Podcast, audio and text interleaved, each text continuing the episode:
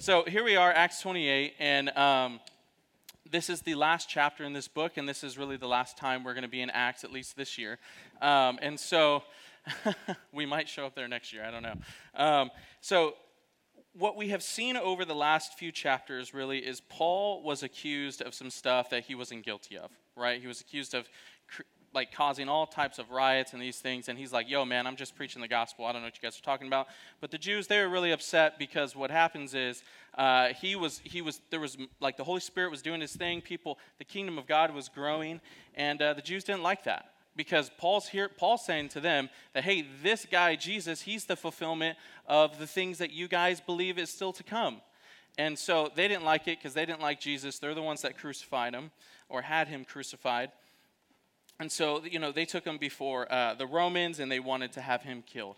But Paul, because he is Paul and his integrity is second to none, uh, man, he just stood firm in the, in the truth of the gospel. But not only that, but he just he, he just did everything that everybody asked of him. And um, what he demonstrates really is just his faithfulness to God's mission. And the reason it's so clear is because like being faithful to God's mission isn't just preaching the gospel, right? It's also demonstrating character when people are like accusing you of things that you're not guilty of. It's your willingness to stand there and be like, hey, I'm going to stand on truth. I'm not going to get angry or out of control. I'm going to continue to love the people who are perse- persecuting me, and I'm going to continue to do this. And Paul was super, super faithful to what God had called him to. And so, my main idea really for today is really simple, and it's, uh, it's pretty short. It's this The church is called to be faithful to the mission of God. The church is called to be faithful to the mission of God. So let's just go ahead and jump right in.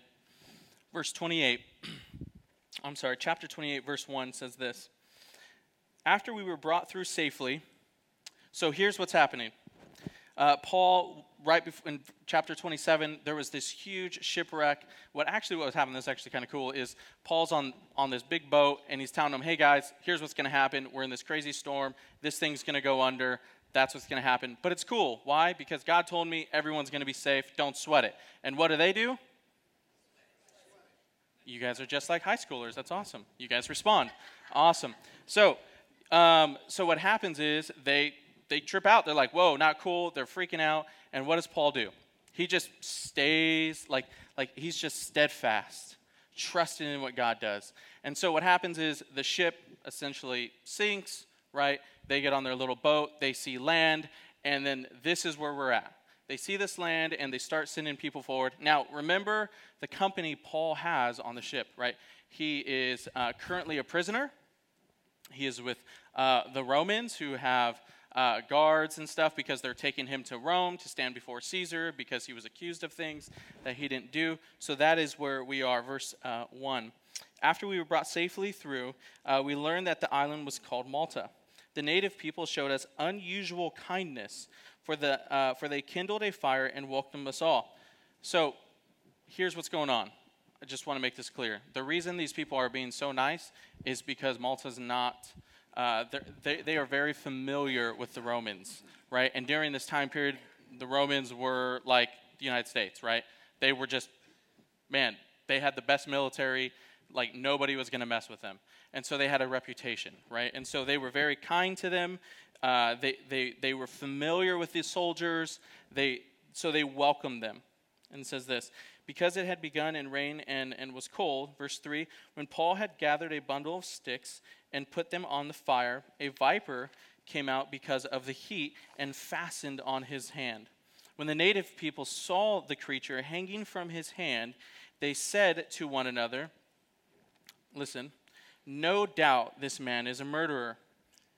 Though he has escaped from the sea, justice has not allowed him to live. Verse 5 He, however, shook off the creature into the fire and suffered no harm. They were waiting for him to swell up or suddenly fall down dead. But when they, but when they had waited a long time and saw no misfortune come to him, they changed their minds and said that he was a god. So here's what's important for us to see because a lot of times, I think, especially in the 21st century, we read stuff like this and we think, well, of course, Paul's not a God, like he's just a person, right? But I want you to see what's actually happening in the passage because these native people, they have a worldview. There's a lens in which they see all things through, okay? Their worldview is through the lens of justice, this goddess, this goddess on their island. I'm going to kick this over if I don't move that. This goddess on their island this is the way that they see the world. And so what happens is Paul gets bit by the snake, and they're like, why is this guy not dying? This doesn't make any sense to me. Why is he not dying? And so what happens is what, ha- what they experience with Paul and what they see with Paul, right, completely blows up their worldview and doesn't make any sense. So what do they do? They have to change their worldview.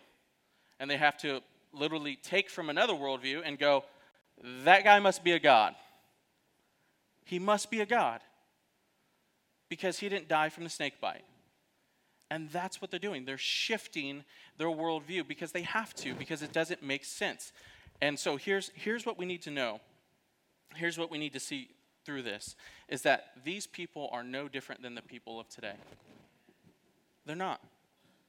Because so many times today, when you interact with people, they were borrow from multiple different worldviews just to make sense of the things that they are experiencing. And, and the reason they do this is because in their minds, they have to categorize people. And the reason I want us to understand what we mean by this is because everybody does. I mean, for like, look at psychology. It's crazy. There's like over 300 mental illnesses. I'm not saying they're wrong, those things are super helpful, but we're categorizing people all the time. And when you meet somebody, when you meet someone new and you don't know them, as you start to talk to them, everything they say to you, how their body language is, you're constantly judging and putting them in these categories in your mind. And if you can't put them in a category in your mind, what do you do? You call them different or weird. Right? You call them like they're just different or they're weird. What does that mean? It means I haven't figured this person out. Right? But here's the truth. Like, the truth is this Paul's just a person. And a lot of times we misunderstand one another in communication because we, we want to put people in categories in our mind. There's really, like, like we all fall into one category. We're all broken people. Like, that's what happens. And here's the truth from someone who loves categories and loves putting people there because it helps me understand all of you crazy people. No, I'm just joking. Um, like, like I do this often. And it's something that I've had to learn to be like, man, like when I put somebody in a category, I lose compassion for them when they do certain things because I expect it. Like, well, that's because you're like this. You're dumb. It's not my fault. But that's wrong. That's sinful. Right? All people have value worth. All people are made in the image of God. And we're all just broken people. So, what happens? Paul goes on, and it's important to see how Paul responds because these people now have called him a god. So their worldview's blowing up. They shift worldviews. They like, man, this guy's a god. And if I were in his position, I'd be like, you're darn right I am. Go make me a turkey, right? Like that's exactly how most of us would te- would like respond because we're Americans. Um, he goes on, verse seven. Now in the neighborhood, uh, right now in the neighborhood of that place, uh, were lands belonging to the chief of the island, named Publius, who received us and entertained us for three days. It happened uh, that the father of Publius lay sick with fever. Sorry. Uh, sick with fever, and Paul visited him and prayed, and putting his hands on him, he healed him. And when this had uh, taken place, the rest of the people on the island who had diseases also came and were cured. They also honored us greatly. And when we were about to sail, they put on, uh, on board whatever we needed. And so here's what I want us to see because I think this is so important. Because in America, this is what the church does. We like to get our little holy huddle and hang out with people who think just like us always. And we don't want to engage with people who are different than us. Why? Because it's uncomfortable. We don't like it. And so Paul, instead of and and to be honest, like in today's world, like no atheist would look at you and be like, "You're a god." Like that just wouldn't happen, right? But like this is their view of Paul, and Paul takes this opportunity to continue to serve and love the people of this island. That's what he does. He's like, hey, man, I love you guys. I care about you. You're people. You're made in the image of God. Here's what I'm going to do I'm going to continue to do these things and help you and serve you.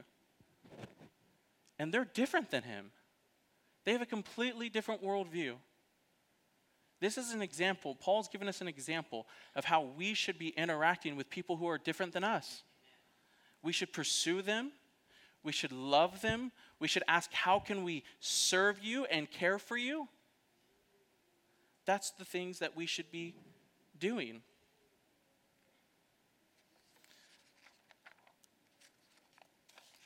And so, my point here is I want this, this is my point. It says this The church is called to love people right where they are.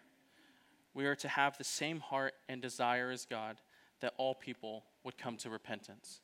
And so, when Paul's interacting with these people, he's not there because he's trying to you know, make much of himself or, or any of those things. What he's actually d- d- doing there is he's trying to win these people. And he's doing that through service by recognizing who they are and loving them and seeing their need and fulfilling their need. That's what he's doing. And so when you go into your communities, when you go to work, when you go home for some of you, like how can you serve and love the people who have different beliefs than you? How can you reach them that way? What are some needs that they have in their lives that you can build relationship with and serve and love them? This is what we're called to do. Paul is just a, an amazing example of what's happening here. Verse 11. And three months, in three months, we set sail in a ship uh, that had wintered in the island, a ship of Alexandria, with the, t- uh, with the twin gods as its figurehead. I'm going to skip down to verse 14. There we found brothers and were invited to stay with them for seven day, uh, to stay with them for seven days. And so we came to Rome, and the brothers there, uh, when they had heard about us, came as far as the forum of Appius and three taverns to meet us. On seeing them, Paul thanked God and took courage. And when we came into Rome, Paul was allowed to stay by himself with the soldier who guarded him. So here's what's going on. Let me give a quick summary of what where we're at. So they they shipwreck. They get to this island. Paul's all right. Paul gets there. He serves. He loves them. He wrecks some worldviews because God it does a uh, miraculous thing with Paul. And then they sail away uh, on this ship. They get to Rome, and here is Paul now. There are some friends there that meet him, and he goes and he stays with them. But here's something I want us to see too, and this is just a quick highlight because we have to move on. Is this is that um, and when they came to Rome, this is the very last verse, 16, Paul was allowed to stay by himself with the soldier who guarded him. Paul has also gained favor with the Romans. And how do we know that? Because he was allowed to stay by himself with just one soldier. If he didn't gain favor with them, they would have taken him to a prison. He would have been in a cell. So not only does, is Paul demonstrating good godly character, right, with the people on the island, but now he's, but throughout his time with the Romans, he's also demonstrated good godly character with them. He's like, hey, how can I serve and love you guys? And if you've been here for the last few weeks, you've heard Pastor Jeff talk about how he did those things. He stood fast, man. He was faithful to the mission of God. He was constantly trying to figure out ways to love and serve the people around him, even when they were different. Verse 17 in three days, he called together the local leaders of the Jews. And when they had gathered, he said to them, Brothers, though I had, I had done nothing against our people or to the customs of our fathers, yet I was delivered as a prisoner from Jerusalem and into the hands of the Romans. When they had examined me, they wished to set, uh, to set me at liberty because there was no reason for the death penalty in my case. But because the Jews objected, I was compelled to appeal to Caesar, though I had no charge to bring against, uh, bring against my nation. So here's the first thing I want you guys to see what Paul does. And this is godly character again. Okay? Like, I'm not even lying. This dude is second to none. After three days, he called together the local leaders of the Jews. Why is that verse, that first little section right there in that verse important? Because Paul knows the accusations that are going to be made against him, he knows the confrontation that is coming, and he has no fear. None. He has no fear. Why? Because he's been faithful to what God has called him to do. He's been honest, right? He's served, he's loved people. He's not going to shy away from the fact that he's like, yo, like, I believe in Jesus. He's not going to shy away from that. But Paul is confrontational. He's absolutely confrontational. The whole reason he went to Rome was so that way he can appeal to Caesar. And the first thing he did when he gets there, he's like, yo, I need to gather the religious leaders together because we need to have a conversation. I want to tell you guys what has been happening. Paul has no fear, and he shouldn't. He shouldn't. Paul knows that Jesus is enough. Paul also knows that Jesus is all he ever has.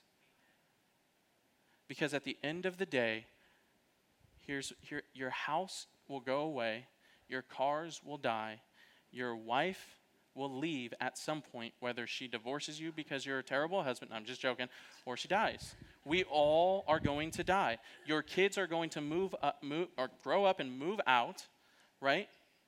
Like at the end of the day, when all this is son, done and said with, like when you're on your deathbed, all you have is Jesus. That's it. And that's why Paul can be confrontational. Because he's embraced that truth and he lives in it. I'm not saying that community and the things we have around us, I'm not saying that people aren't there for you. I'm not saying those things. But what I'm saying is at the end of the day, when you stand before God, that's all you have. That's it. And that's important for us to recognize. So the church is called to be confrontational. Is not to be violent or deceiving, but confrontational in that it calls people to, to the truth of the gospel and repentance. The mission of God is a call to belief and action. Belief and action. When someone calls you to believe in Christ, it is never just simply believe. There needs to be action that follows. If there isn't action that follows, then you actually don't believe. It's that simple. Verse 23 When they had appointed a day for him, notice what happened, right? The Jews, they appointed a day for him because they wanted to hear what he had to say. They came to him at his lodging in greater numbers. So here's what happened. He went and said, Yo, dude, we got to talk. We got, we got some issues. And they said, Cool, we're going to figure out a day. We're going to come meet with you. And then what do they do? They go get more of their friends. And they're like, All right, we're going to come and have this uh, conversation. And look what it says From morning till evening, he expounded to them. From morning to evening, all day long. All day long. Here's what he did he testified to the kingdom of God and tried to convince them about Jesus, both from the law of Moses and from the prophets. This dude contended for the faith. Not only is his character, not only is Paul a stand up dude, but his, his, right, his character's second to none, but he's standing there. He's like, man, I'm going to stand in truth and I'm not going to move. Never. And he's like, I will contend all day long. That's crazy. If you do that today, you know what you're called? A Bible thumper. like, I'm not lying. You're called a Bible thumper, right? You like to go around and beat people with the Bible. That's not nice, right? You have to know your audience. With religious leaders, Paul could absolutely do that. So with Pastor Jeff, I could absolutely do that. No, I'm just joking, right? so you have to know your audience. But he was going to contend to do this all day, and he wasn't going to quit. And he didn't quit. Look what it says, verse 24. And some were convinced by what he said, but others disbelieved. Verse 25 and disagreeing among themselves. So, check this out. What Paul was saying to them got them to disagree with one another. So, the argument wasn't even with them versus Paul anymore. It was like just them fighting with themselves. So, that's what happened. And disagreeing among themselves, they departed after Paul had made one statement. So, here's what Paul's about to say. And after this, there was silence. And that was it. It was over. He said this The Holy Spirit was right in saying to your fathers, through Isaiah the prophet Go to this people and say, You will indeed hear, but never understand, and you will indeed see, but never perceive. For this people's heart has grown dull, and with their ears they can barely hear, and their eyes they have closed, lest they should see with their eyes, and hear with their ears, and understand with their heart, and turn, I would have them healed. So, Paul, what he does is this he essentially drops the mic and he quotes Isaiah. And the reason this is an important passage is because this is Isaiah chapter 6. This is that really awesome passage where God is saying, Whom shall I send? Whom sh- shall I send? And before Isaiah ever knew what the message was, he essentially raises his hand and says, Send me, I'll go. And then what we just read is what God tells Isaiah to say to the people of Israel. This is what he tells Isaiah to say to the people of Israel. And the outcome, the outcome for Isaiah and the people of Israel during this time was that Israel actually grew farther and farther away from God. So I want us to understand some stuff. Because a lot of times I think when we come in here, and this is why we talked a lot about uh, categories and stuff, is because I know when we're talking about this particular passage, I know in your minds, you're probably thinking of somebody who fits into this. Because I know when I read it, I did. I can think of a number of people who fit into, man, like this describes this person perfectly. But I want us to hear this because I think it's important that we understand it. That this is a call of repentance to the church. This is not for unbelievers in any way, shape, or form at all. This is for everybody in this room. This is for everybody meeting on a, in a church today uh, and, and who calls Jesus Savior and King. That's who this, this is for. So it's not, this, this is not for unbelievers.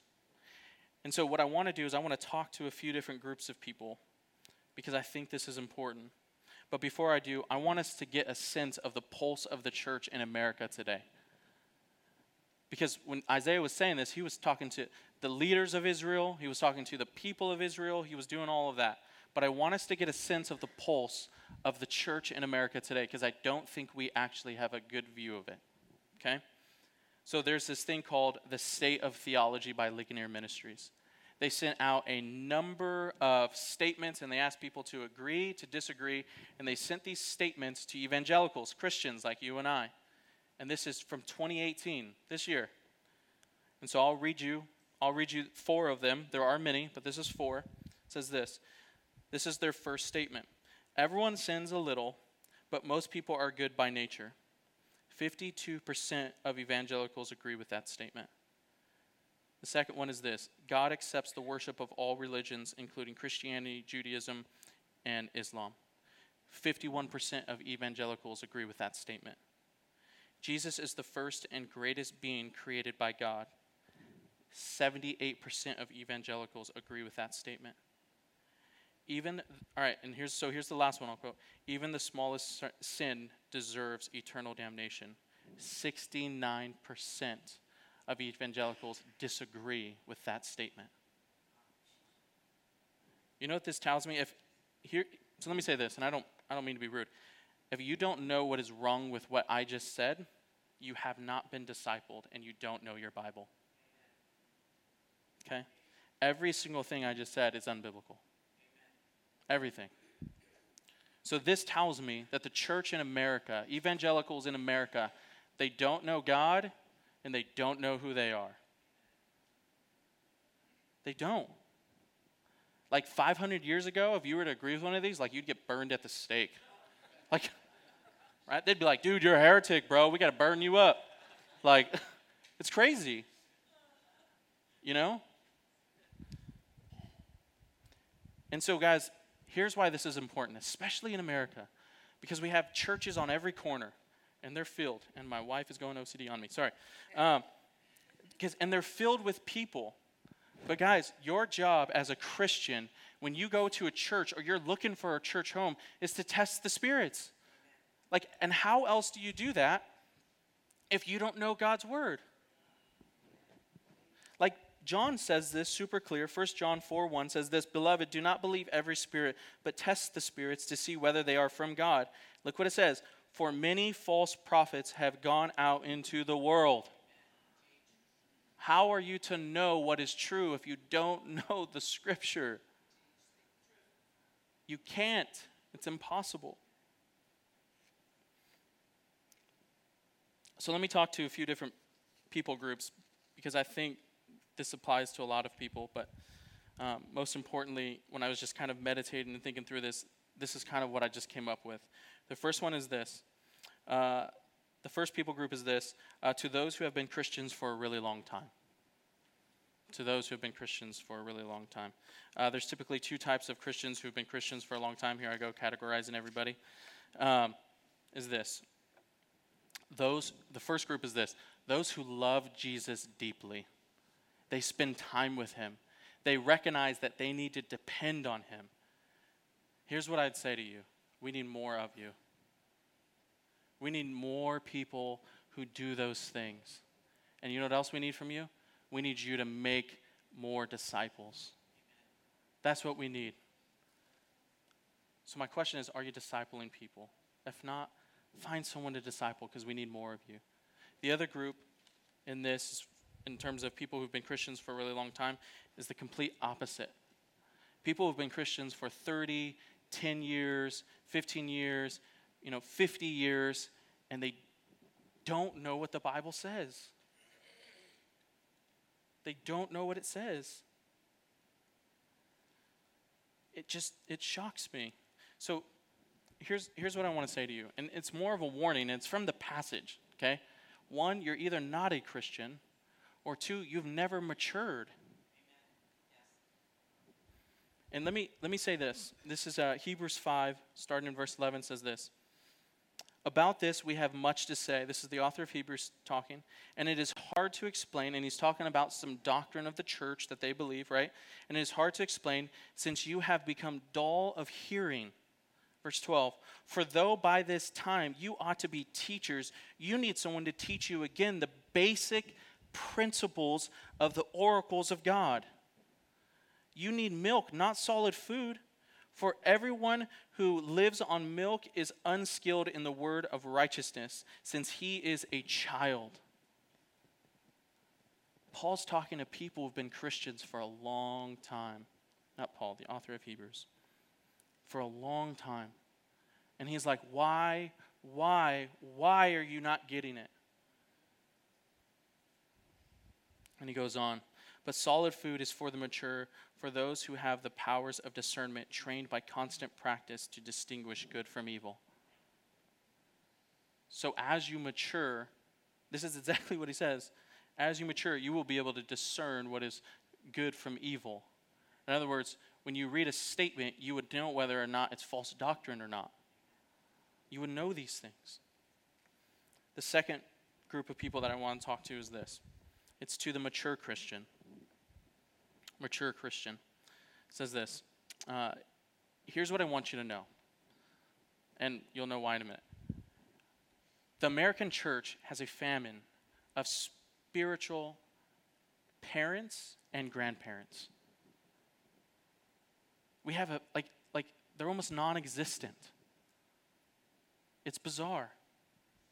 So if you're a mature christian know this you should be a spiritual parent or grandparent to someone you need to get somebody younger than you and disciple them you have to or the faith won't go on